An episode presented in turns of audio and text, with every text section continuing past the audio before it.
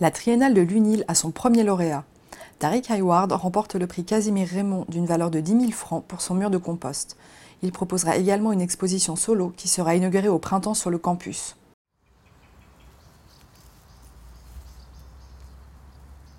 C'est un, contrefort réalisé en, en compost selon la technique du pisé qui consiste à écraser à l'intérieur d'un coffrage de la terre habituellement, mais ici du compost, euh, par couche de 10 cm pour au final avoir cette masse euh, très dense.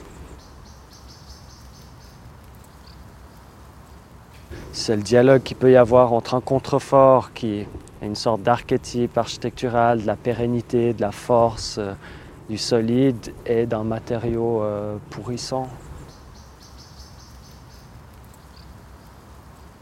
Alors pour moi, c'est encore de nouveau et encore plus dans le cadre de la monographie, important d'éviter d'avoir l'impression de venir euh, saupoudrer le parc d'objets euh, de manière peut-être un peu décorative et du coup de l'investir vraiment, de, travailler dans le lieu, de, l'habiter.